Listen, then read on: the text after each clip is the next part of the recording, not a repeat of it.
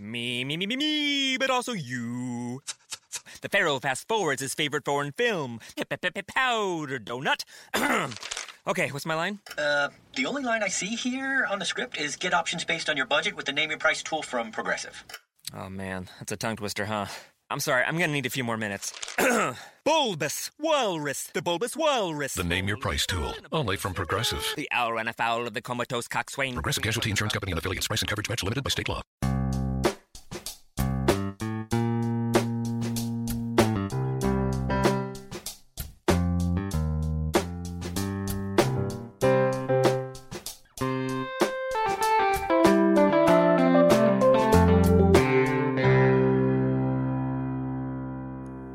Welcome to Accelerate Your Business Growth with your host, Diane Helbig.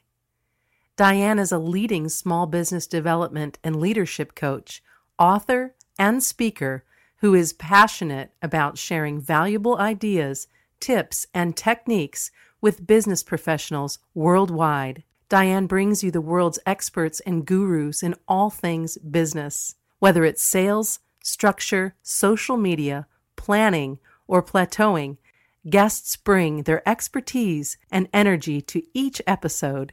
When growing your business is your focus, Accelerate Your Business Growth is the show to listen to. Got a topic or guest suggestion? Let Diane know. The goal is to make sure you have the information you need to move your business forward. Thanks for joining us. Settle in and enjoy. Hi, everybody. Thank you so much for joining me. Today's podcast is sponsored by Audible.com. Audible.com is a leading provider of spoken audio entertainment and information. Listen to audiobooks whenever and wherever you want. Get a free book when you sign up for a 30-day free trial at audibletrial.com slash businessgrowth. Accelerate Your Business Growth podcast continues to gain recognition as a great resource for uh, business, sales, entrepreneurship, uh, you name it. And uh, that is really because of the guests. Uh, these are folks who have expertise in particular areas of business. And they join me to have a conversation where they share that expertise with all of you. That way, you can get what you need and implement it in your business so that you can realize greater success. Today is no different. My guest today is Wally Gustafson. Wally is a small business owner with 19 years of entrepreneurial experience. He had investors in a startup company that eventually failed. He then created, without investors, a basement business that turned into a multi million dollar online retail business. He's seen a 10 year trend of 25% year over year growth be followed by four years of 30% decline. Wally has learned more about business through his failures than his success. Thanks so much for joining me today, Wally. Hey, Diane, thank you so much for having me. It's an honor to be on the show, and I'm excited to talk to you today. Excellent. Well, I am as well. Now, um, I, I want to dive right into um, uh, for people who are launching either a, a product or a business, and I'm wondering if you would share with the listeners your number one rule that you think people should follow when it comes to actually launching new business, new product? Sure, absolutely. So for me, my my number one rule, my litmus test is worst case scenario is always zero. So I sell products. So through the years, I've had a lot of people come to me uh, that are thinking of starting to sell a product, and they'll say, "Hey, this is what I'm thinking. I'm going to do this. Here's my price." And worst case scenario, I'll just mark it down to the cost, I'll liquidate it, and I'm not really out anything. Or I'll sell it slightly below the cost of the item, and then I'll just lose a little bit of money. And I would argue that those aren't really even close to worst case scenario. So, what I mean by worst case scenario is always zero, is that you've got to be willing to put the time, energy, resources, everything into a product or service and generate absolutely zero sales. And that's the litmus test that I use. So I ask myself, am I willing to invest time and resources into this product and lose every dollar and minute I put into it? And if the answer is yes, then I proceed. And I'll tell you, there's a couple of important distinctions I want to make there, Diane. It's that I don't want people to hear me saying that um, go into it thinking you're not. No, I, that's not what I'm saying. I don't go into anything thinking this isn't going to work. I've just recognized that it's a possibility. I think it's important for people to remember that. Second thing is, it can sound a little negative. So when you say worst case scenario zero, I can understand how that could maybe scare someone and say, well, maybe I don't want to try this.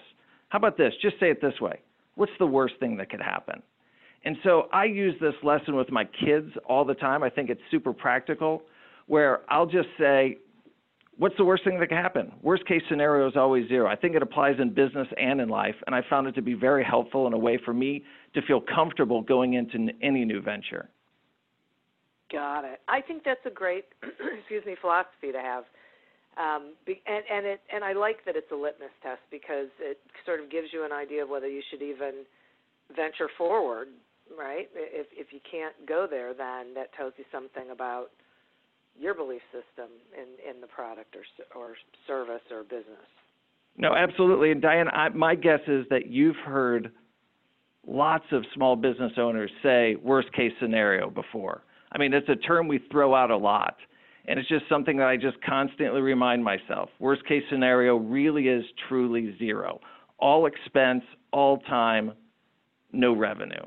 Right. What I will, I'll throw one other thing in here. I will sure. tell you though that even when I've done something and it generates zero or next to zero in sales, I've always found it a super valuable experience. So I've either met people or I've learned a lesson that was totally unexpected. And I found it's just uh, that even though it may be zero financial return to me, that there's some other intangible asset that I gained from the experience. Yeah, I I think that's great. That that is key. And as long as you get something out of it, is it really zero? Right? I mean, Correct. It's never really. Yeah, yeah. So let's talk some about pricing. I think this is something that hangs a lot of people up. Um, how to price effectively. So so what's your you know what's a good rule for figuring that out?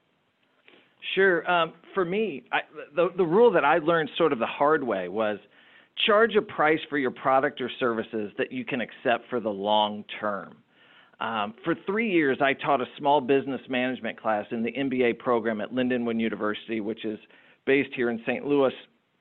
And so part of the class was that the students would come to me and they would say, um, I'm going to start this business, and in the beginning, I'm going to give the product away, or I'm going to really heavily discount it. And I was sort of able to warn them from my first startup how that might be a pitfall that they want to avoid and maybe ways to get around that.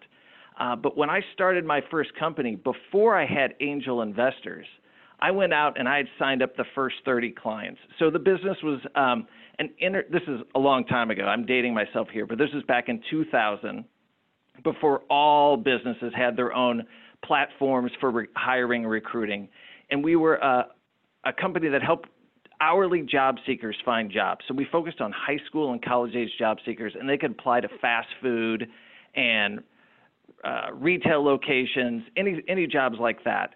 And I thought, I'm going to charge $5 a month per location. Because if I get everyone to sign up, my thought was, I win because I have all the customers. Right. Well, then I brought in angel investors, and they're like, hey, we love everything, but $5 doesn't cut it. You've got to be at $50 a month.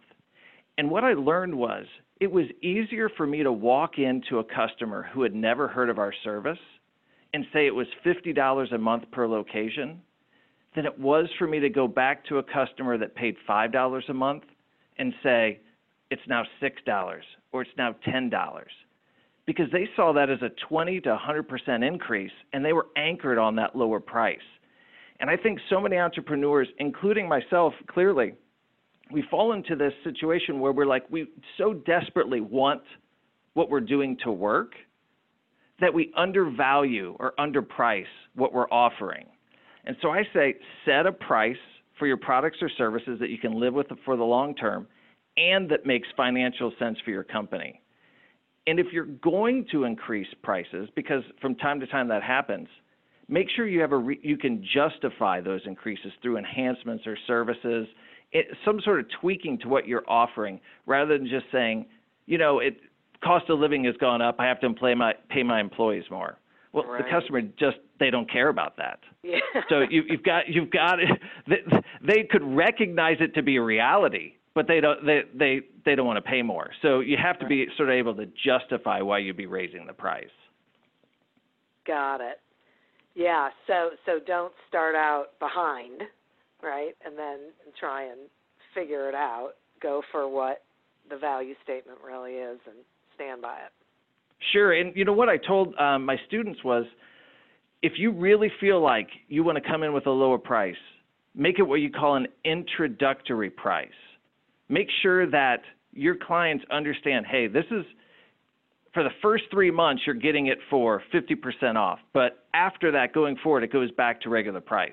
And I said, you can do that, A, if you've set that expectation with the customer in advance, and if you really believe in your product or service.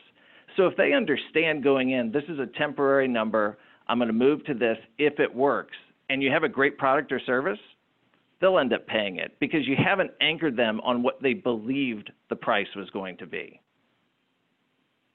Okay. You, so it's setting the expectation. Correct.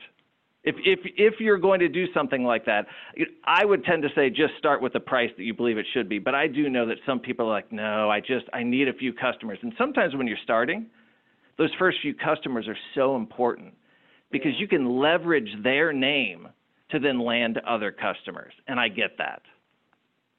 Right. Okay. All right. So you say that false modesty is bad for business owners, and I'm wondering if you would expand on that. Yeah, and, and I would say that's probably one of the biggest challenges, um, it's been one of the biggest challenges for me. And so I say be humble, just be careful not to cross that line. And sometimes I have crossed that line. So be willing to explain what it is that you do. So instead of if someone said, "Hey, Wally, what do you do?" Up until I mean, literally, Diane, maybe a year ago, people would say, "What do you do?" I wouldn't say, "Look, I run a small retail company. Um, I'm in charge of all apparel, product development. I work with overseas manufacturers." Going into some quick but detailed information, I would just say, hmm, "I buy stuff and sell it online. That's it. Nothing special." and because I, I, just was like, ah, I don't want to make a big deal of this. What happens though, if you start sort of presenting yourself that way to enough people, they start believing that you're not anything special. So down the road, you want to work with someone, you have you you want to ask them for support, you want to sell them a product or service. You've sort of created that how that what their perception of, of you is going to be, even if that really isn't the perception. So I'd say in many times, false modesty is real people feel confident in what it is that they do. They're just truly being modest. I'm saying avoid that situation where it's almost where you're turning it becomes sort of an imposter syndrome where you're saying, even though I've had success, it really isn't like the success of other people. Be confident up to the level to where you've actually to what your experience would dictate. Don't overstate it, but definitely don't understate it. Got it. That is great advice. Right, now I, I want to shift gears a little bit because mm-hmm. I am really curious about um, your beliefs around customer service. Okay. Sure. You know, uh, we decided early on that we were going to treat customer service as a cost of doing business. That we were going to avoid looking at the cost to fix a customer's problem relative to the order value. And instead, we were going to ask ourselves, what would I want done if I was this customer? And then just hope that we could accomplish that. And so here would be an example. A customer buy a shirt from us from $30 for $30, pay $5 for shipping, so they got 35 bucks. Our shipping partner would say the package was delivered on X day and left on the front porch, and they would call us and say, I don't have it. And we'd go through the standard, okay, did you check here? Did you check with your neighbor? They're like, look, I don't have it. And then they would compound the situation more by saying, That was a gift for my dad for his birthday. And his birthday is tomorrow at 5. We're going to his house tomorrow at 5, and I really need it by 10 a.m. tomorrow. So if we looked at it relative to the order value, we'd say, boy, we got the cost of the shirt, the cost of next day air to get it there by 10 a.m. tomorrow. That's going to cost us $70. We could just then say, well, here's what we're going to do we're going to issue you a refund And I guess technically, we're doing sort of the right thing because we're they're not out any money. But what. I'd say is we haven't fixed their problem. So, yeah, they have their money, but they wanted that item. Now they still have to go scramble to find the product. So we've said, look, it's a cost of doing business.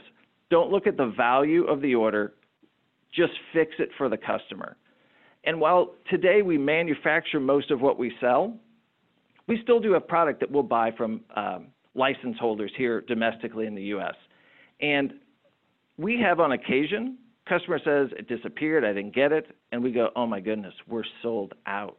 Like we don't have it. We've gone as far as to buy it from a competitor and ship it to that customer Wow. because we want customers that we're going to have for the long term. So the goal is is for them any I'd say any reasonable I would think that you would probably agree any reasonable person would would say, "Hey, mistakes happen." And they boy, they went above and beyond to fix this for me. I'm going to go back to them. And hopefully the lifetime value of that customer exceeds whatever cost was involved in fixing the issue for them, whether or not that issue was your fault or not. Yeah. Wow. That's really great. I, I like that philosophy. Okay, I'm going to take a quick sponsor break, and then I have some more questions for you. Great. Accelerate Your Business Growth podcast is happy to be sponsored by Audible.com. Audible.com is a leading provider of spoken digital audio entertainment and information. They have over 150,000 titles to choose from, and you can listen to them on any device, including whatever you're hearing us on right now. And if you sign up at our link, which is audibletrial.com slash businessgrowth, you get one free audiobook and a one-month trial of the service. Some examples of books you can listen to on audible.com are Everyone Deserves a Great Manager by Scott Miller and The Ultimate Sale by Justin Goodbread. So visit audibletrial.com slash businessgrowth. Explore the books that are of interest to you and receive one free audiobook when you sign up for the trial. Today we're speaking with Wally Gustafson about just business basics and getting some really great um, insights from him. Wally, before we went on the sponsor break, we were talking about customer service and, and you were providing your philosophy. And I wanted to mention that one of the things that I really like about that is it frees people up from having to think about what do I do, right? Mhm. Like, how, how do I juggle this thing? How do I handle this situation? Because it, it's just you you make it right, right? You fix it. You don't have to worry about figuring out the you know ROI or or any of those things, and it puts the customer's problem front and center. Like you know, you said um, we would have been, you know, help. We would have been telling him the truth. We would have been helping him solve his problem. And Right. So that yeah, and I mean that's really significant. That if you look at it in terms of we want to make sure that our customer doesn't have a problem, then it changes that thought process for everyone in the company. Right. And if you put yourself in their shoes, and I think we've all been in a situation before where we didn't get something we hoped we got or we were disappointed, say, how would I like this handled? Yeah. And then just go from there. Yeah. Yep, that makes all kinds of sense. Okay. Um, I, I want to talk about really understanding our clients. And if someone's listening and they're thinking um, that they're struggling with getting their client, you know, to answer their questions or commit to a project, what would you advise? Yeah, and so this is another thing that I've I, I've learned lots of lessons, and, and generally they've been hard ones to learn. But it's ask the difficult questions that need to be answered, no matter how painful it feels to answer the question, or how much we fear the answer. And I'm Diane, I, I I would say most people some at some point in time in our life we've feared asking questions because we or feared we feared actually what was the the answer that was going to come back to us. Sure. Um, and so, w- one of the startups that I've had through the years was a small media company, and we primarily created television and radio spots for small one to two location businesses in the St. Louis metro area. Um, but I did have one client that was a national client, and we had the fun of producing television spots that were on MTV and ESPN nationally, and it was a lot of fun. But ultimately, that contract was coming to an end, and we knew it was coming to an end. Um, but there were a lot of loose ends that sort of still needed to be tied up before the end of the month.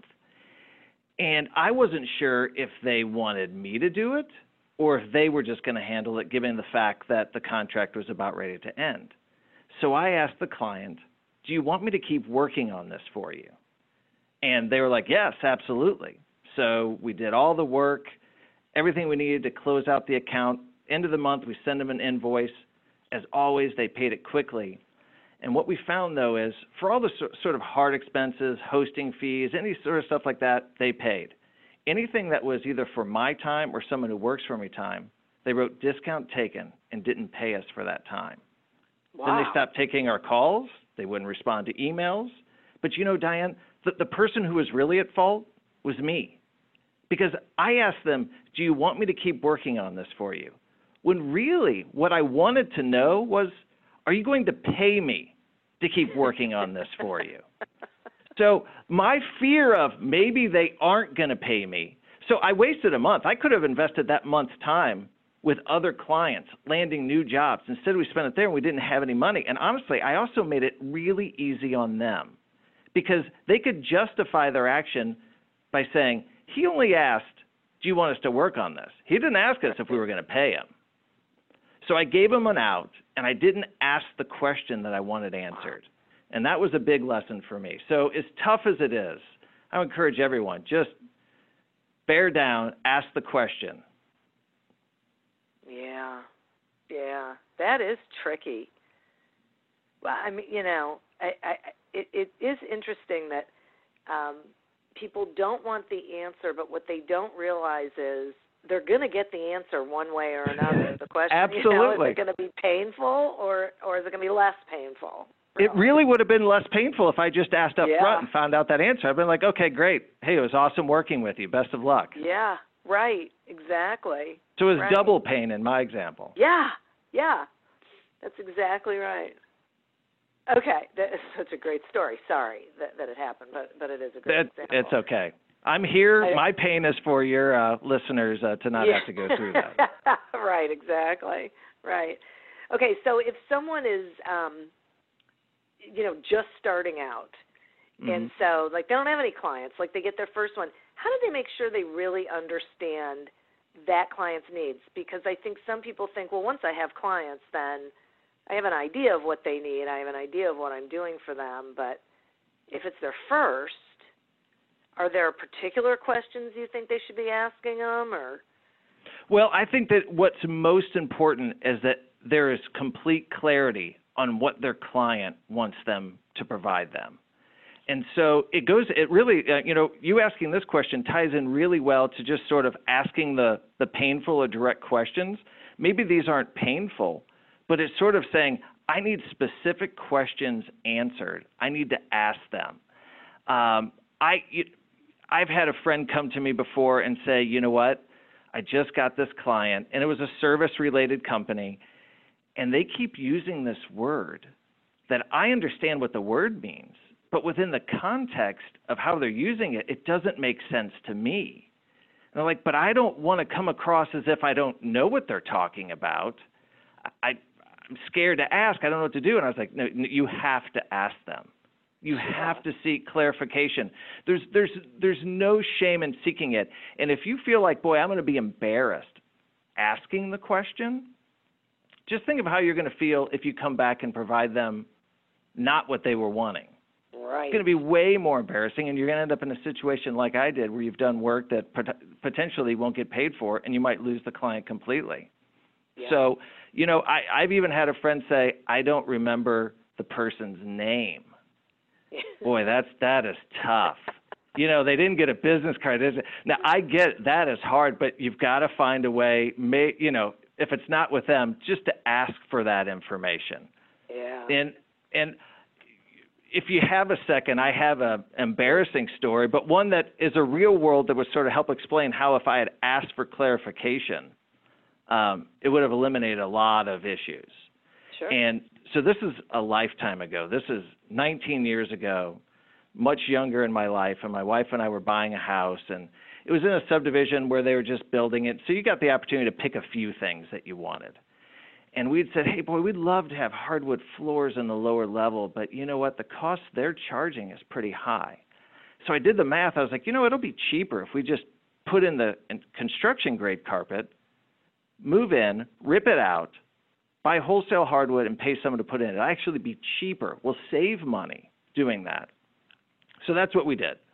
Moved in, ripped out the carpet. Someone to give. I bought the hardwood. Someone to give me the name of this guy. I called the guy. Didn't answer. I left him a voicemail.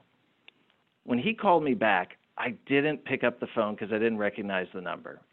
And he left me a voicemail. And this guy had a super deep voice with one of the coolest but thickest southern accents I'd heard in a long time. And my mom grew up on a dairy farm in a town of four, 400 people in the hills of Virginia. So I've heard a lot of southern accents. and this guy's southern accent was super thick. But basically he said, you know, I can't do the job, but call this company. And he said to ask for Buzzard Joe. So that should have been a trigger for me. I should have thought, mm, Buzzard Joe does not sound like what I should be asking for. But what I allowed was, I don't know this guy. Do I really want to bother him with calling back and asking him, is that really the name? And I also just said, boy, this sounds like a real manly man from the South. I bet he does have a friend named Buzzard Joe. So pick up the phone. I call the place. I said, um, so and so told me to call you. Here's what I'm looking for. And I was told to ask for Buzzard Joe. And it was like silence on the other end of the phone. And the guy finally replies, It's Buzz or Joe.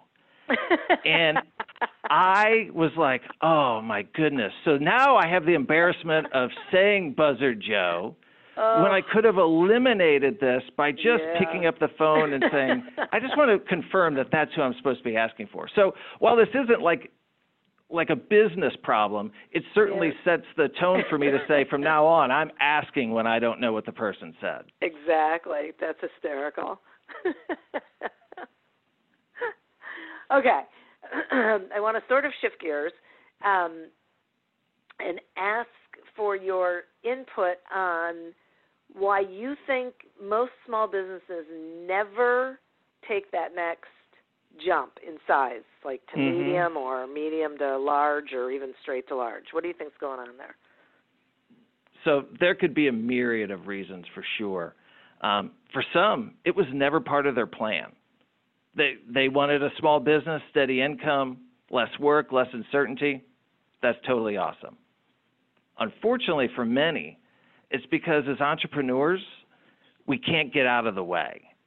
We're control freaks. So we started the company doing everything, and we can't relinquish the responsibility to others.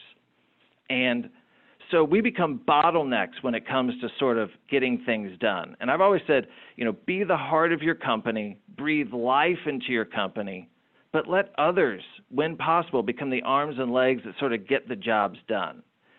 Um, so I really think relinquishing control is a big challenge for business owners, and it's why it's it's not a guarantee for success. But I will tell you that if you try to do everything yourself, it is almost a guarantee that you won't grow past a certain point because you just physically won't be able to get the job done. Yeah, right. Right. you only have so much bandwidth. Correct. Plus, don't don't you think that, or do you think I shouldn't I shouldn't lead you? Do you think that um, w- when people relinquish some of that control, they also invite in fresh ideas and viewpoints and ideas? Oh my goodness, for sure. So I mean, it's it is so you learn so much because everyone looks at problems differently. They come at them from different angles. And so what you find is maybe you don't agree with everything, but boy, you can hear, "Hey, I've got this idea for how to do this or this is how we do it." And you'd be like, "Oh my gosh. They just cut the amount of time in half to do something I was doing."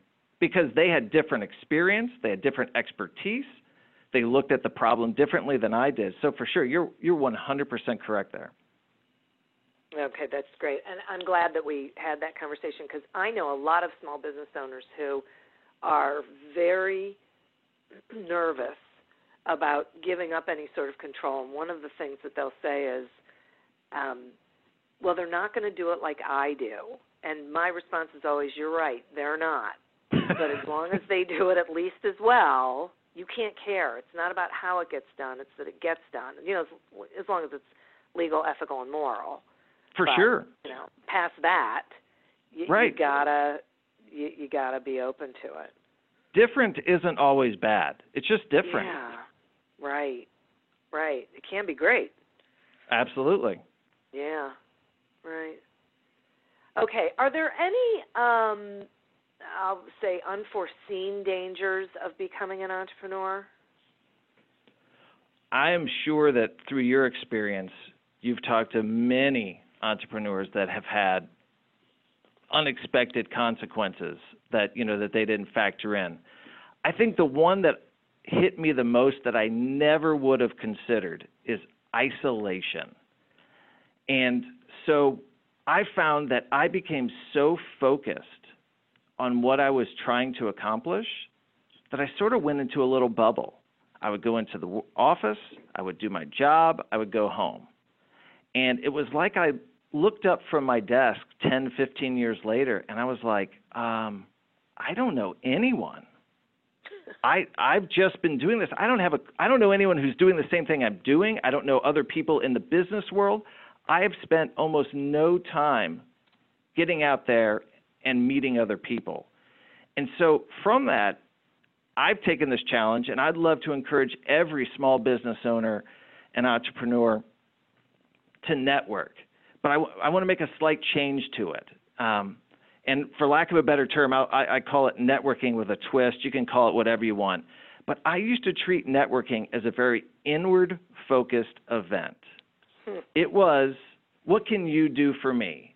You know someone, you have a piece of information, you have a skill, expertise. And I would argue that really what I was doing was I was just asking for a favor, which is totally fine. But networking really, from my perspective, should become more of a way to create a connection. So I learned a lesson from my business mentor, and I try to use this in every single networking conversation I have. And I ask them this question What can I do for you? The moment you ask someone that question, it changes the dynamic of the meeting. Now you're putting yourself in a position of service, you're creating a real connection, and and let's face it, not everyone is going to take you up on that. Right. But I, I found a lot of people do. So I've had phone calls from people that I met with saying, "Hey, I know someone who's thinking about selling on Amazon. Would you talk to him?" Absolutely. Had someone say, "I know this guy who uh, is looking to develop his own private label business, and he doesn't understand how to get a hold of manufacturers. Would you talk to him?" For sure. My wife is thinking about starting a business. She's just looking for someone to tell her some of the pitfalls that might, you know, things that she should look at. Would you talk to her? Absolutely. Yeah. And then the other thing that I do when it comes to networking that I encourage people to do is stay in contact with them. Hmm. Because if you really are networking to create a connection, I'm trying to create a real ongoing connection. They aren't always friendships, but they're very nice acquaintances. And so I update them every probably two months with what's new in my world, any new connections I've had, and I go as far as to set. And I'm not saying everyone needs to do this, but I've gone as far as to send out. I send out a networking tree. So I list all the people I've met, what they do, and I tell them what they did for me. So I have a little section that says what you've done for me, and I just jot down because every single conversation, someone's done something that really helps me. And then I have a column where it just says, how can I help you? And if they haven't asked for anything, then it's blank.